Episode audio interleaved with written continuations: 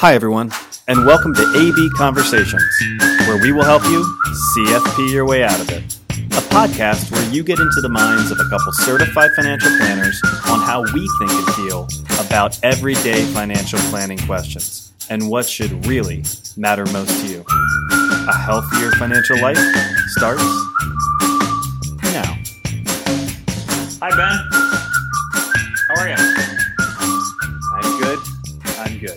Are you today, Adam? I'm doing great. Obviously, my level's like up here, and you're like, "Hey, how are you?" I'm in a good mood. I can, I can, uh, I can ramp it up a little bit. You want me to dial up the energy? yeah, we jo- we joked earlier. Maybe, maybe for next April Fools, we'll have a podcast here where we're just like really angry at each other and we disagree the entire time. yeah, let's see if we can remember that for 10 months from now. Devin, note it.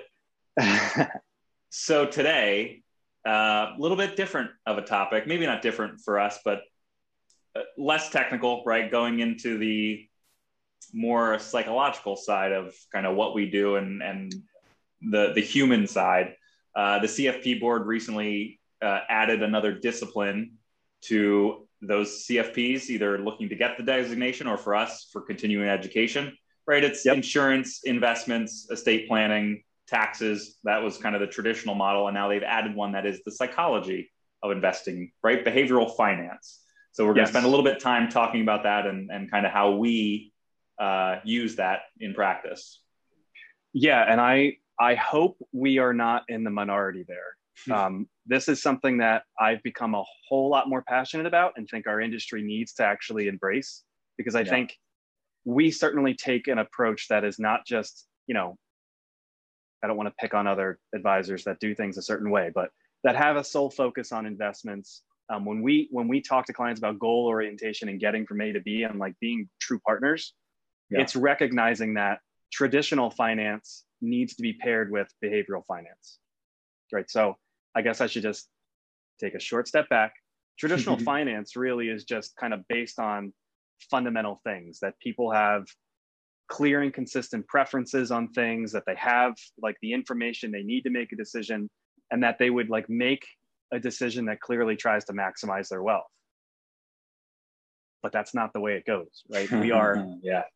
we are human. We are emotional beings right? Think of the emotional intelligence we have to have with our decision making sometimes. We have Mhm. our own perspectives and experiences and sadly in this industry people have probably preyed on that. Like they frame Oh, yeah. frame certain things a certain way to sell something right? That's that's what sales is. I want you to think about it this way listen to me talk about it this way and then you'll want to buy it. So Yeah. the major difference now needs to be how do we help people kind of recognize the behavioral side of things? And how do we i think get other advisors to really embrace that too to make sure that we can help people through the emotional side of money and wealth which again the studies are called behavioral finance so the major difference the point of behavioral finance is to recognize how people should act is different than how they actually act hmm Yeah, yeah. I think it's we we've certainly seen this, um, and I know we've said it before, right? We we can write the uh, I'll use quotations like the perfect financial plan, right? You take all these steps, it's going to improve what you're doing. It's going to be great, and ultimately, if action isn't taken, then the best advice is still meaningless in the end, right? So we we acknowledged years and years and years ago that reality plays a big part in our financial planning process to help people actually implement change and that's not always easy. And, and we we know that for sure even on the personal side right? Making making changes uh, right. not just financially but right personally um, is not always you know it's it's hard to just flip that switch. So uh, to me it is about communication. And that's that's where you take kind of the book smarts of what needs to happen to then turning that into here's an individual that needs to not only be able to comprehend it again that's Yeah. not the hard thing either like we can be educators Mhm. are they comfortable with it are they Yeah. motivated by it and do they have or have they also had experiences that what we're suggesting isn't something that they want to move forward with because of some sort of other hurdle, whether it's an experience that they've had, mm-hmm. a bias that they have, um, how they view the world really yeah. can also dictate mm-hmm. how they want to go about making these decisions. So that's why the discipline is so important that we have to get out of our own seat of going, here's what I know you should be doing, and yeah. be able to communicate in a way that goes, let me help you through this process. And not, I, I don't, I want to be clear about this, not to say you have to do things our way, mm-hmm. not to be sold something, but yeah. that you don't end up going down a path where you're going to regret the decision you made because you weren't seeing things or you weren't grabbing all the information or you weren't comprehending um, other things that are going to help you get from A to B. Yeah, we we've often had that conversation, right, where we we kind of steer the the direction of of you know someone's financial life in in whatever capacity um, to where we think it's it's going to be better for them. But if there is kind of that hurdle that they just can't get over for whatever reason, right, whatever that bias is, whatever the the previous experience was, it's still on us to provide the context, give the perspective, right, in our experience and in our expertise, um, to at least identify the potential trade-offs and the, you know, just sometimes it's okay if the end result is no action, but going through that work to get to that point is still valuable. Right. Have you considered this? How would you feel if this happened? If we go down this path, here are some dominoes that we recognize may happen. Right. I'm, I'm going to get a little nerdy here. Um, our minds are trained, like 90% of our decisions are completely intuitive. They're completely reactive. They're very quick. They're not yeah. based on quickly going through some sort of reasoning.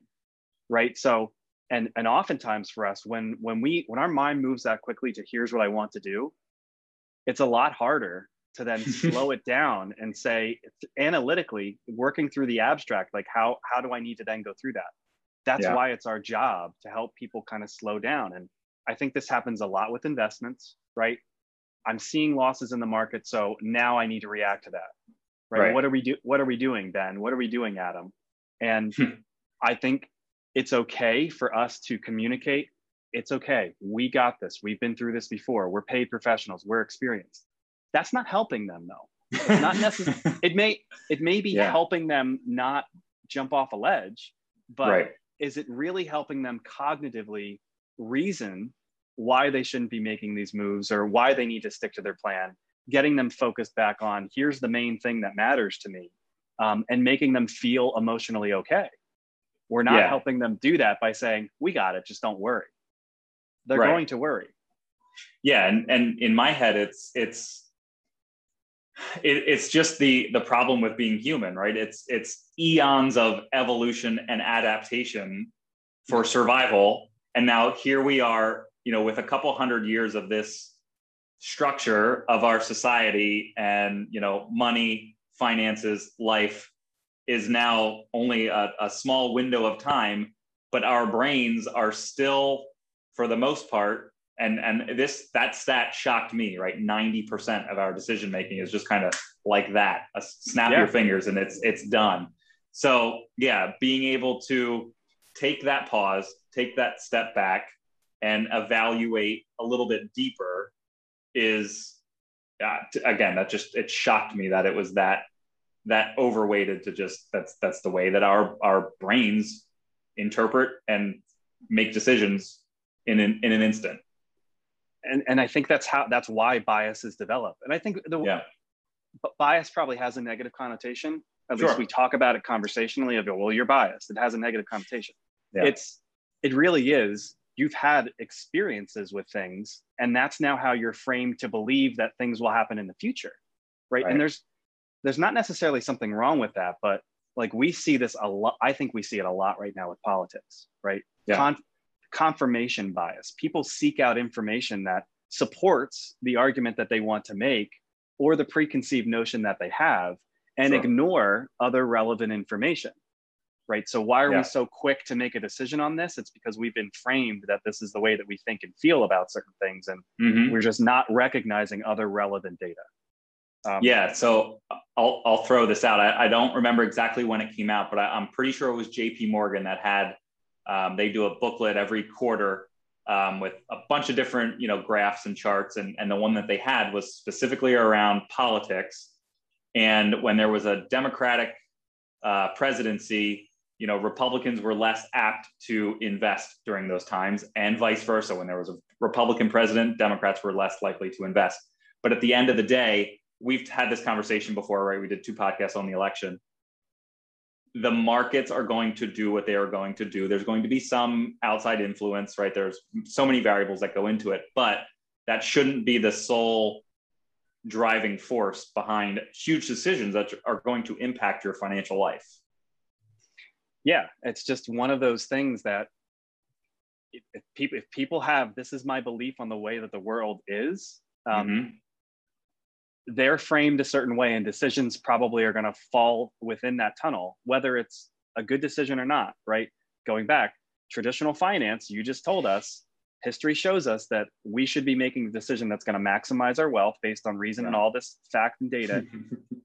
How many we know we we work with people that can get in their own way and say well the election's coming i gotta i just want to see what happens. Let's just see how things go.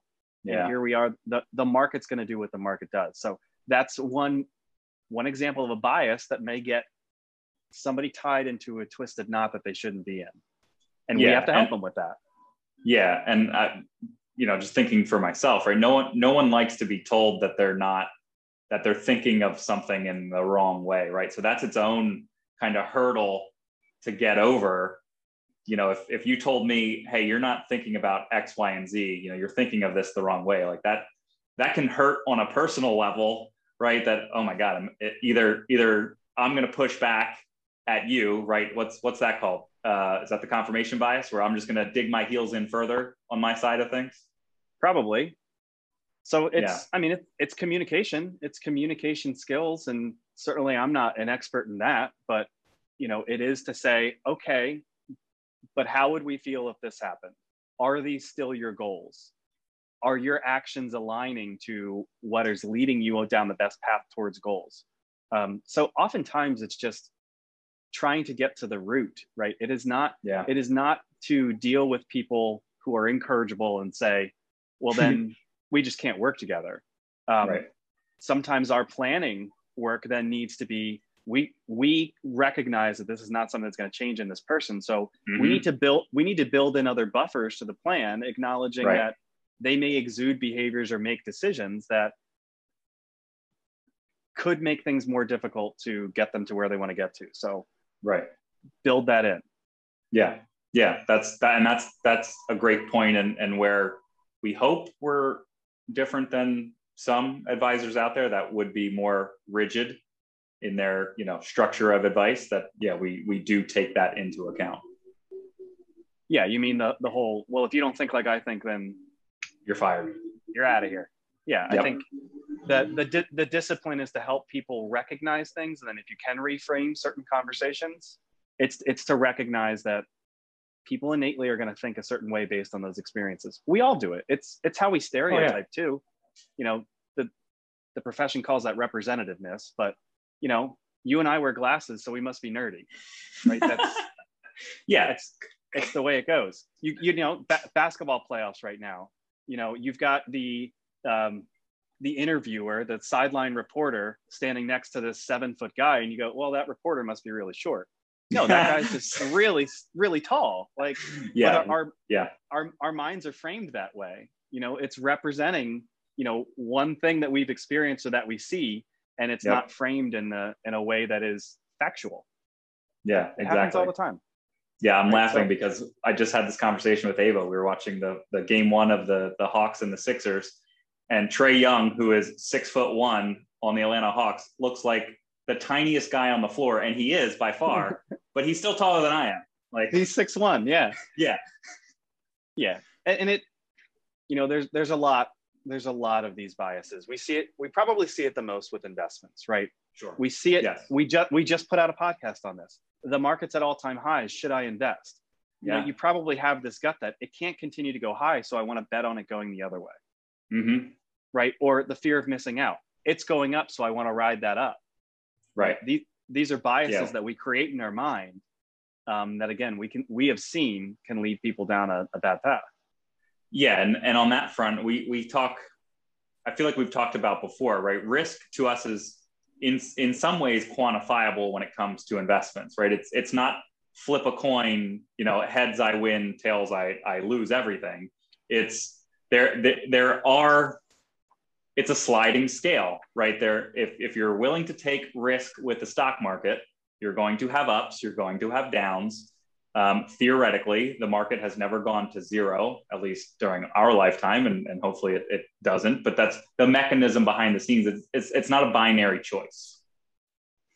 Yeah. So the other, this is a really good discipline within behavioral finance too. There's a big difference between risk, quantifiable, and uncertainty.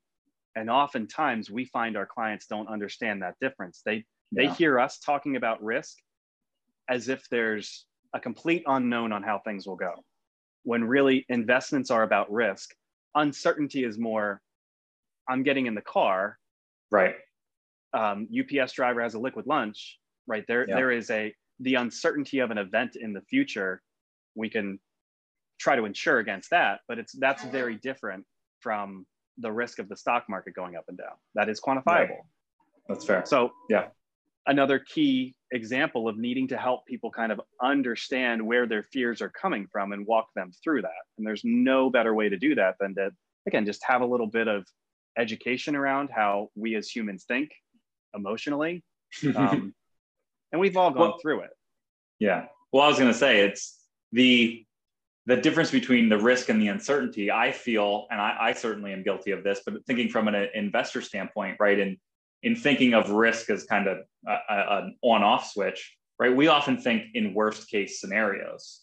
So maybe that's more of the the uncertainty side of things. You know, to your point of, you know, the driving home today, UPS driver has a liquid lunch, and we again we we steer towards the worst case scenario. What is the worst possible thing that could happen? And then that's kind of the benchmark to either do something or not do something. When there are many gradients in between you know, you, he could hit your bumper and you, you got a scratch. So that is a great example because I think we see this as planners a lot. You run into people that say, "My my neighbor retired and you know six weeks later passed away, so right, I have to, I hmm. have to take Social Security right away because you know this happened to yeah. him. I don't want it to happen to me." Right. That could be one one person prematurely, God forbid, passed away. You're yeah. you're now taking one example, and because that was your experience, changing the way that you should not be making a, a major financial decision based on that one example. So yeah, yeah, we do we do it all the time when it comes to uncertainty, risk, and life experiences. We yeah. we we think to the extremes, mm-hmm. which if you know the standard deviation curve, like 95% of the time is all the way in here, not including those extremes. Yeah, they're outliers for a reason. So we have to recognize that and then be able to talk to people about that.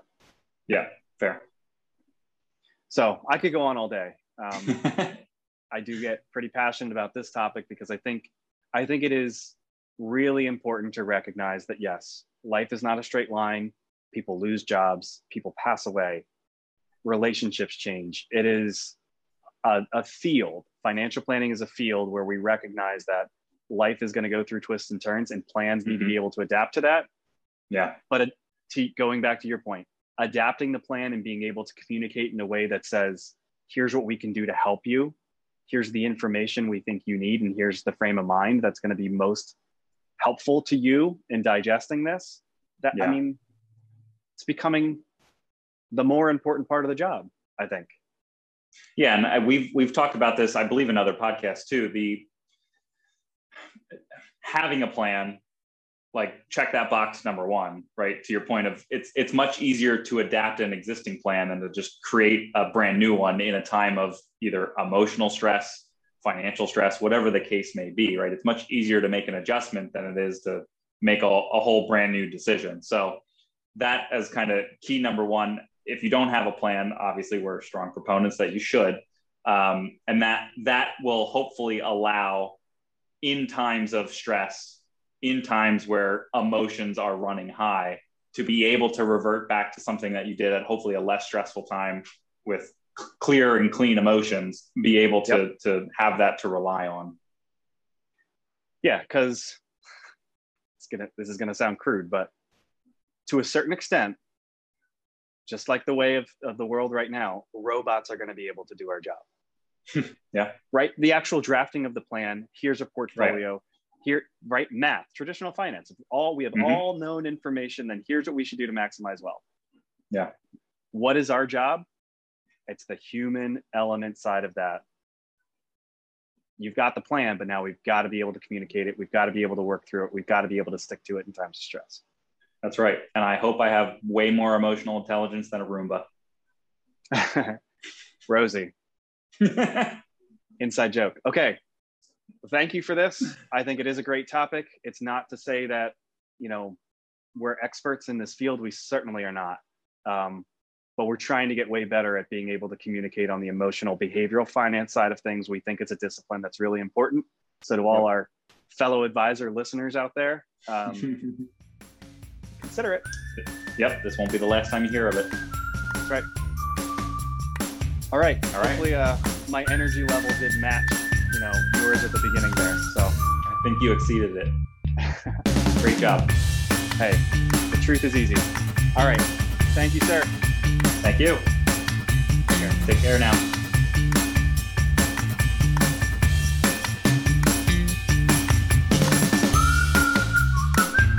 Hey everyone, Adam and I really appreciate you tuning in. Please note that the opinions we voiced in the show are for general information only and are not intended to provide specific recommendations for any individual. To determine which strategies or investments may be most appropriate for you, consult with your attorney, your accountant, and financial advisor or tax advisor prior to making any decisions or investing. Thanks for listening.